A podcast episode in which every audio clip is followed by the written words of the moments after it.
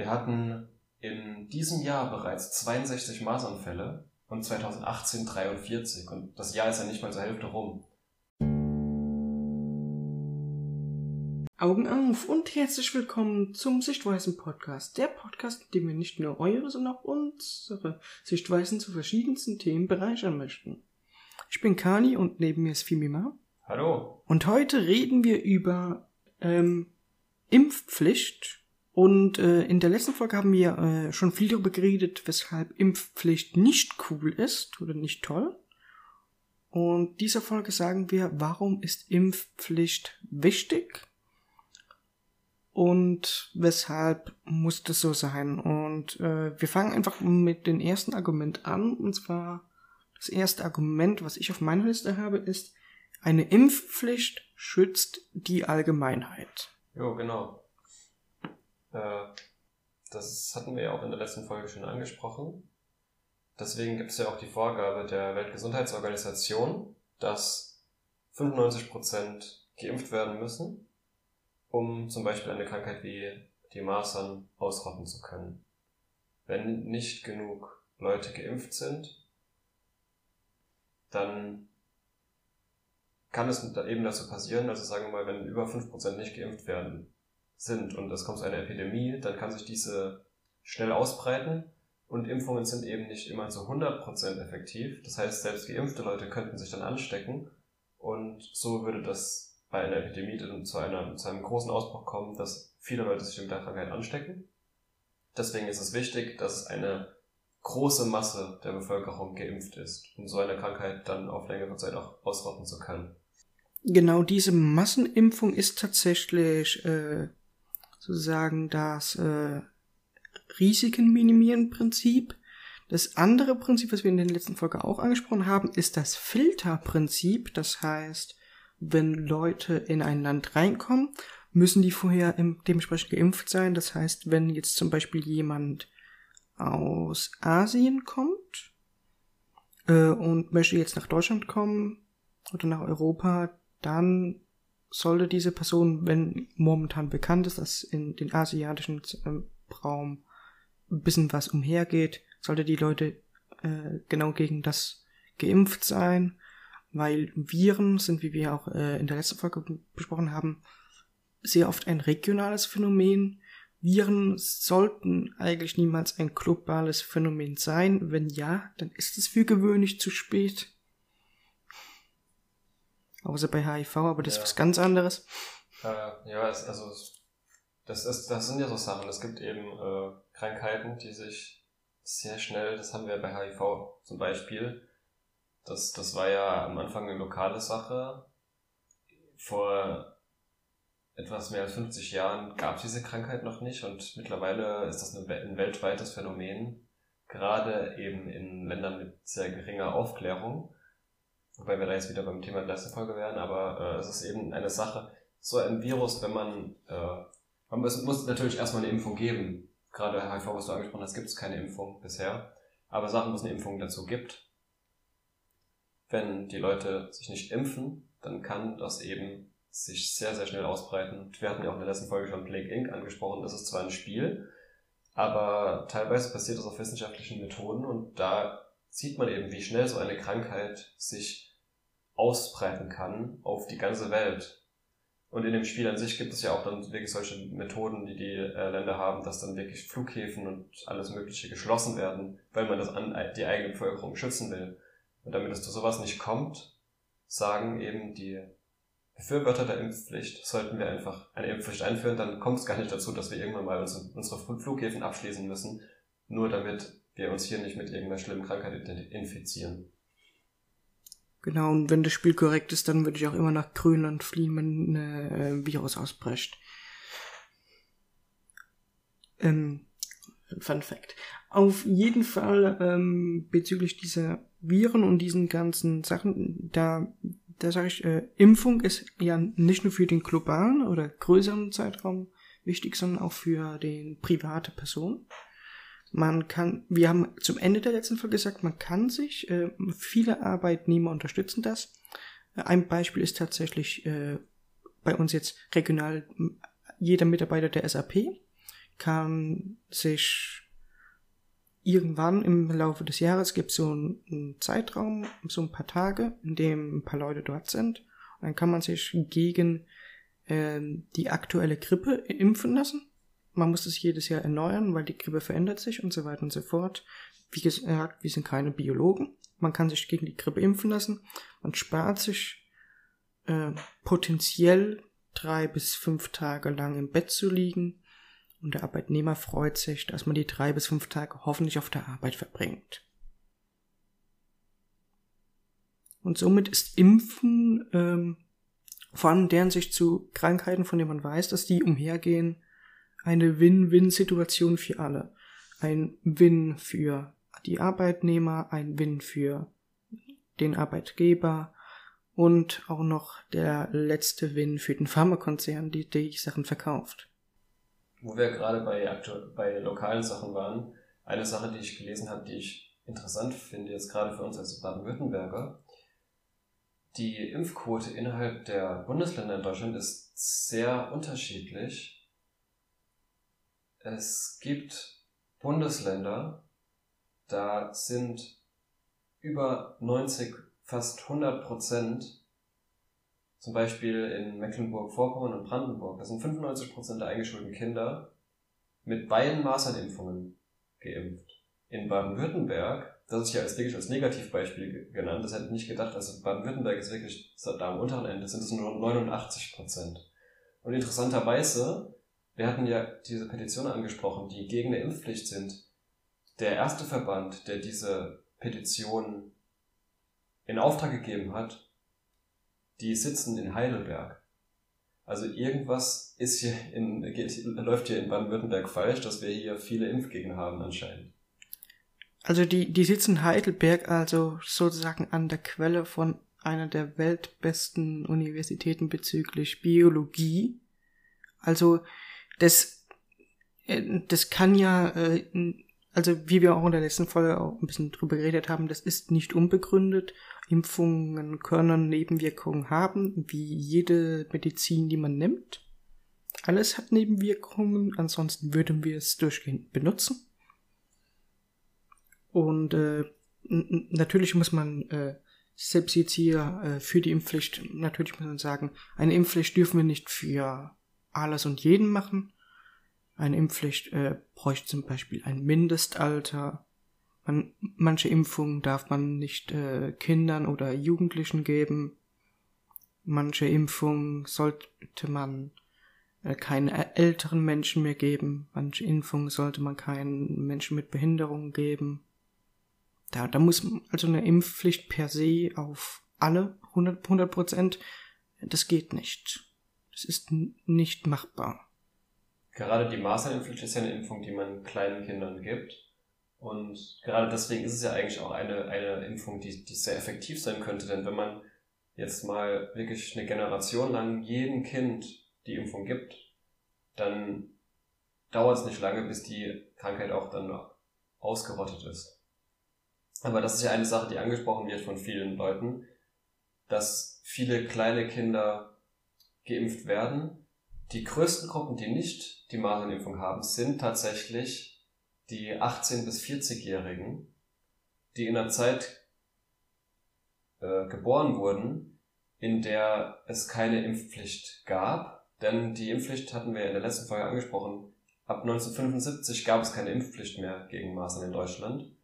Und dann gab es eben 30, 40 Jahre, in denen es keine Impfpflicht gab und zusätzlich die Aufklärung nicht besonders hoch war. Mittlerweile ist die Aufklärung sehr hoch. Dadurch sind viele Kinder, die mittlerweile geboren werden, werden frühzeitig geimpft und haben dann eben, wie wir es ja angesprochen haben, die zweite wichtige Maßenimpfung haben in manchen Bundesländern über 95 Prozent. Und das ist der Wert, der wichtig ist, wie die Weltgesundheitsorganisation sagt.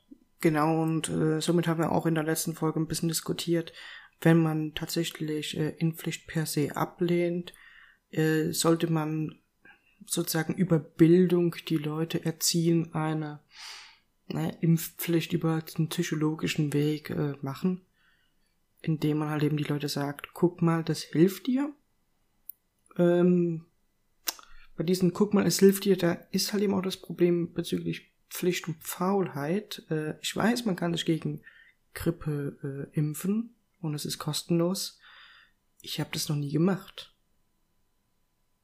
Ich bin anscheinend immer lieber krank geworden, aber mal ganz ehrlich, ich habe lieber eine Spritze einmal im Jahr anstatt drei Tage im Jahr im Bett. Und ähm, das ist meine Faulheit und gerade dies sollte man mit einer Impfpflicht oder halt eben mit so einer Art Bürgerpflicht äh, ein bisschen überwinden können, genauso wie wir als auch über bei der Organspendepflicht geredet haben. Äh, eine Faulheit wird versucht mit der Pflicht zu überwinden oder auszunutzen.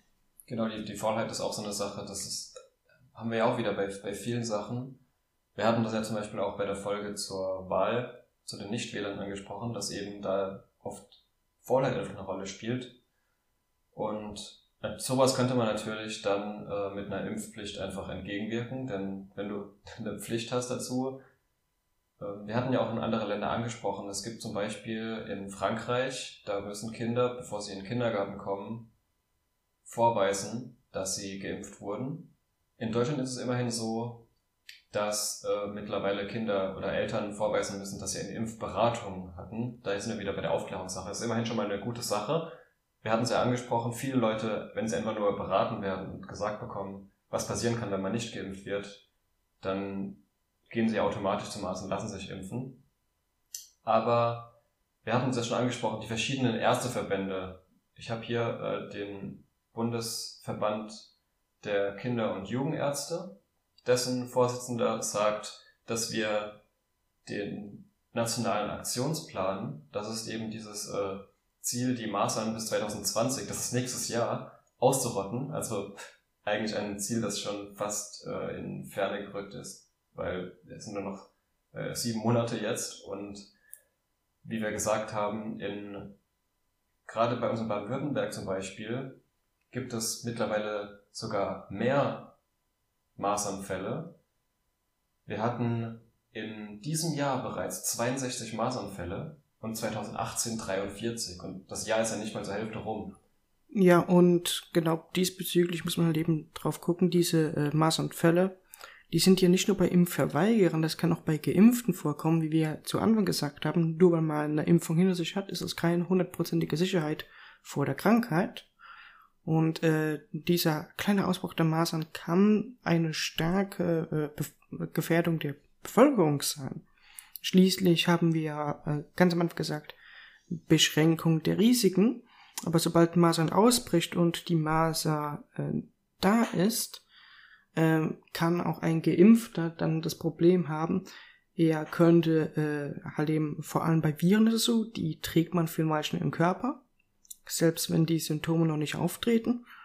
Und somit äh, trägt er weiterhin zu der Verbreitung der Krankheit bei bis der Körper aktiv gegen die Masern vorgeht. Und deshalb ist es extrem wichtig, dass alle oder Großteil dagegen geimpft ist. Gerade dass ein solcher Fall zum Einzelfall bleibt und nicht zu einem äh, größerer Fallanzahl kommt, weil angenommen, äh, wir hätten jetzt tatsächlich eine we wesentlich geringere äh, Impfquote, wäre ein starker Ausbruch der Masern zu einem Risikofaktor durchaus wahrscheinlich. Und äh, so, es, es gibt in Deutschland auch ein, also ein Impfzwang ist bei uns möglich, und zwar im Notfall. Wir haben ja das Infektionsschutzgesetz und das sagt, bei einer, einem gefährlichen Virus zum Beispiel, da haben wir in Deutschland eine Verordnungsermächtigung. Das heißt, da kann unser Bund eine Impfpflicht einführen und Du wirst dich wahrscheinlich auch dran erinnern, das ist noch nicht allzu lange her, also es sind, glaube ich, ich weiß nicht mehr, ich, äh, das mu muss, das, ja, mehr, es sind mehr als fünf Jahre, vielleicht sieben Jahre, als die Schweinegrippe so groß war. Da ist es ja, da war ja eine Impfpflicht auch in der Diskussion, was übrigens heutzutage ein äh, Grund ist für Impfgegner, also für Impfpflichtgegner gegen die Impfpflicht. Denn damals wollte man, glaube ich, sogar EU-weit gegen die Schweinegrippe impfen. Und ich kann mich daran erinnern, dass es damals auch äh, bei mir in der Klasse zum Beispiel einige Kinder gab, die dann äh, dagegen geimpft wurden. Ich wurde damals nicht geimpft. Und am Ende gab es ja auch den Skandal, dass da einfach der deutsche Staat so viele Impfungen gekauft hat und viele davon am Ende gar nicht benutzt wurden, weil dann eben bekannt wurde, dass die Schweinegrippe viel weniger schlimm ist, als man äh, erwartet hatte. Von daher ist es natürlich auch so eine Sache, wann hat man es wirklich mit dem gefährlichen Virus zu tun und wann nicht. Das habe ich jetzt nicht weiter äh, die Erläuterung gesehen. Und vor allem bezüglich solcher Sachen ist es auch wieder zu bedenken, eine Impfpflicht per se für alles einzuführen wäre äh, total dämlich. Äh, wir haben ja in der letzten Folge schon darüber äh, gesprochen, dass es ein paar Krankheiten gibt, zu denen es Impfpräparate gibt, die aber teilweise nicht gut sind, äh, teilweise äh, Gesellschaft wissen, teilweise Gesellschaft unwissend, ein, einfach nur ein, eine Sache, also da habe ich auch einen SWR-Beitrag, war schon in den letzten Folgen ins Show Notes, dann mach es einfach diesmal nochmal rein, äh, eine kritische Betrachtung zu einem Impfpräparat. Und äh, genau das hier ist halt eben das Problem. Man kann eine Impfpflicht nicht per se für alles einführen und, und das hier ist sogar jetzt auf der Pro-Seite hier. Wir können keine Impfpflicht für alles einführen. Wir müssen die Risiken von äh, Präparaten bedenken und wir müssen auch bedenken, inwiefern ist das relevant, weil jedes Präparat, was wir vorbereiten, das die Bürger nehmen sollen, hat das Problem, dass es auch benutzt werden soll. Ansonsten sind es rausgeschmissene Kosten so oder so entstehen ja durch Kosten, entstehen ja durch Personalkosten, Herstellung, bla bla bla. Und das alles muss man im Hinterkopf behalten, weil jede Ausgabe von Staat ist eine Ausgabe der Gesamtgesellschaft. Und jede Ausgabe von Staat sollte nur zum Schutz oder zur Erhaltung der Gesamtgesellschaft beitragen. Ja, und diese Abwägung ist ja schon eine Sache, die wir eben angesprochen haben. Deswegen ist natürlich auch bei dieser Diskussion mit der Impfpflicht, und du hattest ja gerade gesagt, natürlich können wir nicht zu jeder Krankheit und zu jeder Impfung, die existiert, eine Impfpflicht durchführen. Da muss es eben diese Abwägung geben. Man kann ja auch jetzt nicht, äh, du hattest ja angesprochen, es gibt eben zum Beispiel eine wichtige Sache und auch eine sehr gute Sache eben, wenn ich einmal bei, du hattest die SAP angesprochen, beim Betriebsarzt für eine Stunde einen Termin habe, dann eine Impfung bekomme und dafür dann drei bis fünf Arbeitstage nicht ausfalle im Optimalfall, dann ist natürlich eine sehr gute Sache. Aber wenn wir jetzt eine Impfung haben, die wir ja auch angesprochen haben, wo man jetzt vielleicht für eine Woche danach keinen Sport machen darf, heißt eine Woche eingeschränkt ist, aber im Gegenzug äh, vielleicht irgendwie gegen eine Krankheit geimpft ist, die dann gar nicht so schlimm ist, dann ist es natürlich, macht es natürlich keinen Sinn, hierfür eine Impfpflicht einzuführen, sondern man muss dann wirklich abwägen, wie schlimm die Krankheit ist. Und da hatten wir ja auch, die, die Masern an sich sind, das ist ja auch, sagen ja auch die Impfgegner, die Masern sind jetzt auch keine allzu schwerwiegende Krankheit. Laut Statistik sterben von 1000 Fällen einer. Also von 1000 an Masern Erkrankten. Und wir haben ja gesagt, 90 bis 95 Prozent der Deutschen sind geimpft gegen die Masern. Das heißt, es ist wirklich, es gibt wirklich sehr, sehr wenige wir hatten es ja auch angesprochen, ist dieses Jahr in Baden-Württemberg knapp 80 Maßanfälle. Das heißt, die Wahrscheinlichkeit, dass davon überhaupt jemand stirbt, ist statistisch gesehen schon sehr gering. Genauer und dennoch sollte man bedenken, halt eben Krankheiten zu minimieren, weil es bei Maßen oder bei anderen Krankheiten bei einer Tödlichkeitsquote recht gering ist, ist es halt eben trotzdem wichtig, eine äh, Impfpräparation zu machen, weil eine einzige Krankheit ist meistens nicht die Todesquelle, sondern die Summe der Krankheiten sind sie auf Todesquellen.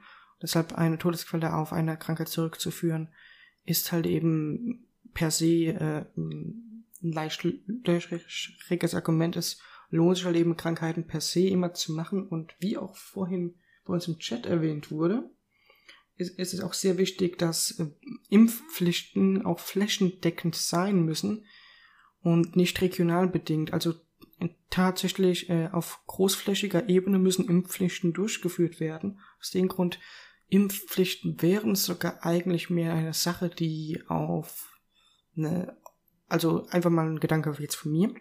Impfpflicht wäre so eine Sache, die man auf EU-Ebene äh, machen könnte und nicht nur auf Deutschland-Ebene. Ja, das, das ist auch eine äh, Sache, die äh, ich auch gelesen habe dass es äh, bei so Sachen keinen Sinn macht, das auf regionaler Ebene zu machen. Denn das an sich äh, ist es ja eine Sache, die man sagt, dass eben 95% geimpft werden müssen, um die Krankheit dann nach und nach auszurotten. Wenn wir jetzt das auf EU-Ebene sehen zum Beispiel, sagen wir mal, in Deutschland ist die Krankheit ausgerottet, aber du hast, sagen wir jetzt mal Frankreich, ist es ein schlechtes Beispiel, weil wir ja gesehen haben, dass die Regelungen in Frankreich sogar noch extremer sind als bei uns. Aber sagen wir mal, dort impfen sich wenige Leute und wir hatten es ja angesprochen, eine Impfung ist eben nicht immer so 100% effektiv. Von Frankreich nach Deutschland haben wir jetzt keine äh, sichtbare Grenze oder so.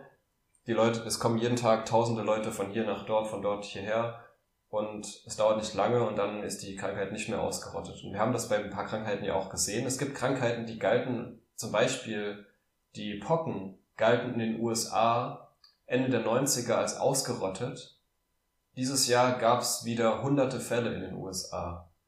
Und einfach durch, wie wir, wir hatten Sachen angesprochen, wie eben äh, Geschäftsreisende, Tourismus und so weiter. So kann es einfach passieren, wenn man das nicht auf einer großen Ebene und nicht nur auf einer regionalen Ebene macht, kann das in bestimmten Fällen eben auch dann nicht effektiv sein.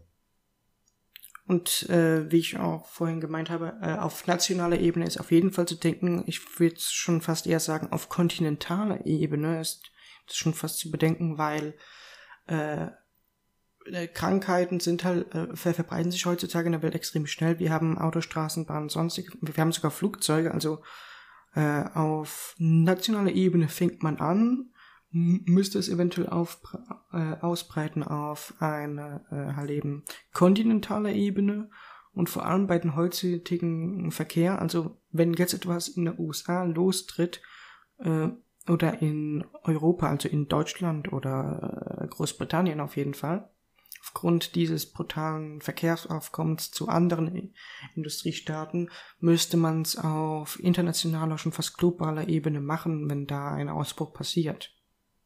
Und dementsprechend braucht man Vorbereitung, Präparate und allzeit bereit sein.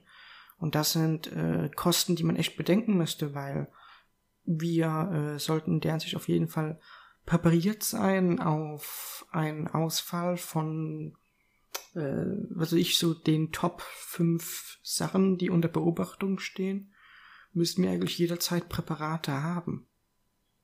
Ja, ist natürlich einfach eine sehr, sehr schwierige Sache, sowas auf kontinentaler Ebene einzuführen, wenn, um nicht zu sagen, fast unmöglich. Aber natürlich ist es, wäre es natürlich optimal. Ja, und, und dank der EU und vor allem das, was die EU natürlich erreichen möchte, diesen großen Zusammenhalt, hätten wir zumindest auf europäischer Kontinentalebene äh, es auf jeden Fall relativ einfach, vor allem weil auch wenn manche EU-Länder ein bisschen manchmal gegen Sachen sind oder auch ma manchmal Länder, die nicht in die EU sind, auch äh, oft gegen die EU sind bei sehr vielen Sachen zu also Handels- oder Sicherheitsfragen, sind die oft einer Meinung. Deshalb denke ich, dass man diese Hinsicht äh, auf jeden Fall gut voran planen könnte. Und sozusagen eine, eine Notstandimpfpflicht äh, ist äh, komplett wichtig und äh, darf man äh, nicht äh, in irgendeiner Form äh, wegdenken. Vielmehr, ähm, ich weiß, es geht jetzt ein bisschen in die ekelhafte Richtung, aber ähm, früher war es tatsächlich so, dass bei Notstand äh, halt eben Demokratie eingeschränkt wurde, Diktatur schon fast regelrecht ausgerufen wurde, ist der Grund, weshalb äh, Hitler an die Macht kam übrigens. Wegen solcher Sachen. Und ähm, genau bei solchen Sachen muss man jetzt einfach mal bedenken, wie wir uns tatsächlich gegen äh, Krankheitserreger schützen. Und es ist halt eben wenn wir von Anfang an eine Impfpflicht hätten bei bestimmten Krankheiten, müssen wir uns keine so großen Gedanken bezüglich Epidemien machen, weil wir eine äh, generelle Vorbeugungsmaßnahme haben. Ja, das hatten wir ja gerade angesprochen. Also es gibt ja auch äh, das Impfschutzgesetz, äh, das ja sagt, dass bei schwierigen, bei, bei schlimmen Viren äh, der Bund auch äh, ein, eine Impfpflicht ausrufen darf. Sowas hatten wir bloß zum Glück würde ich mal sagen, noch nicht. Die Schweinegrippe war, Grippe war garantiert keine solche schlimme Krankheit, beziehungsweise so ein schlimmer Virus. Auch da natürlich glücklicherweise. Aber sollte es wirklich mal äh, irgendeinen Supervirus geben, der wirklich viele Leute angreift und äh, sehr gefährlich wird, dann muss natürlich erstmal ein Impfstoff dafür gefunden werden. Aber sobald es den geben sollte, in Deutschland ist natürlich auch wieder so eine Sache, gesundheitsmäßig, es muss natürlich dann auch bewiesen sein, dass es keine starken Nebenwirkungen gibt, dass es funktioniert, aber dann dürfte der Bund eben auch eine Impfpflicht ausrufen. Und ich finde, das ist auch eine wichtige Sache, denn wenn man es mit so einem Virus zu tun hat, der sehr gefährlich ist, dann sind so solche Sachen wie Selbstbestimmungsrecht und Jetzt komme ich nochmal zurück. Äh, ich wollte, genau, die körperliche Unversehrtheit, die hatten wir ja, glaube ich, jetzt in dieser Folge noch gar nicht angesprochen. Darum ging es ja in der letzten Folge. Ich habe da nämlich hier einen, äh, wieder jemand Interessanten auf Twitter. Der hatte hier im Deutschlandfunk anscheinend äh, einen Beitrag zur Impfpflicht gehört. Und da hat er auch davon gehört, eben von dieser, dem Recht auf körperliche Unversehrtheit. Und das wollte ich in der letzten Folge ja ansprechen, konnte es da ja nicht direkt machen, weil da ging es ja eigentlich um die Gegner der Impfpflicht, aber jetzt kann ich ihn eigentlich hier mal zitieren. Und äh, das ist eigentlich auch meine Meinung gewesen, als ich das gelesen hatte. Bitte was? Diese Pflicht soll dir doch gerade dienen, also der, dem Recht auf körperliche Unversehrtheit. Kinder müssen gegen Masern geimpft werden, damit sie unversehrt bleiben. Wie kann man da mit einem solchen Grundrecht dagegen argumentieren? Das ergibt keinen Sinn. Und das noch weiter, kommt natürlich auch wieder in die Show Notes. Aber das ist auch eine Sache, die ich nicht verstanden habe, denn mit Recht auf körperliche Unversehrtheit meinen die hier ja diesen kurzen Peaks in den Armen. Aber das ist doch ein viel geringerer Eingriff in unser Recht auf körperliche Unversehrtheit, als wenn wir jetzt zum Beispiel, wir müssen nicht mal auf die Masern gehen oder so, du hattest die, die Grippe angesprochen. Also ist natürlich die Frage, da wird jetzt wahrscheinlich auch jeder eine andere Meinung zu haben, aber ist das nicht schon eher ein Eingriff in unsere körperliche Unversehrtheit, wenn wir eine Grippe haben und tagelang im Bett liegen müssen, als wenn wir kurz eine Nadel in den Arm gepikst bekommen und zwei Stunden später schon nichts mehr davon spüren? In der Hinsicht, das ist auf jeden Fall äh, etwas Schönes für die körperliche Unversehrtheit, vor allem wenn du mal darüber nachdenkst, ähm, wenn irgendjemand bei dir im Haus halt äh, die Grippe hat, dann weißt du einfach, körperliche Unversehrtheit, my ass, ich werde die Augen ein paar Tagen haben. Ja, habe ich gerade eben erst durchmachen müssen vor zwei Wochen. Und somit ist doch eigentlich äh, eher halt eben eine Impfung dafür, dass du die körperliche Unversehrtheit anderer äh, und deiner eigener äh, zumindest die Chancen darauf erhöhst. Und das ist ein, somit eindeutig Interesse von aller, äh, Impfungen durchzuführen.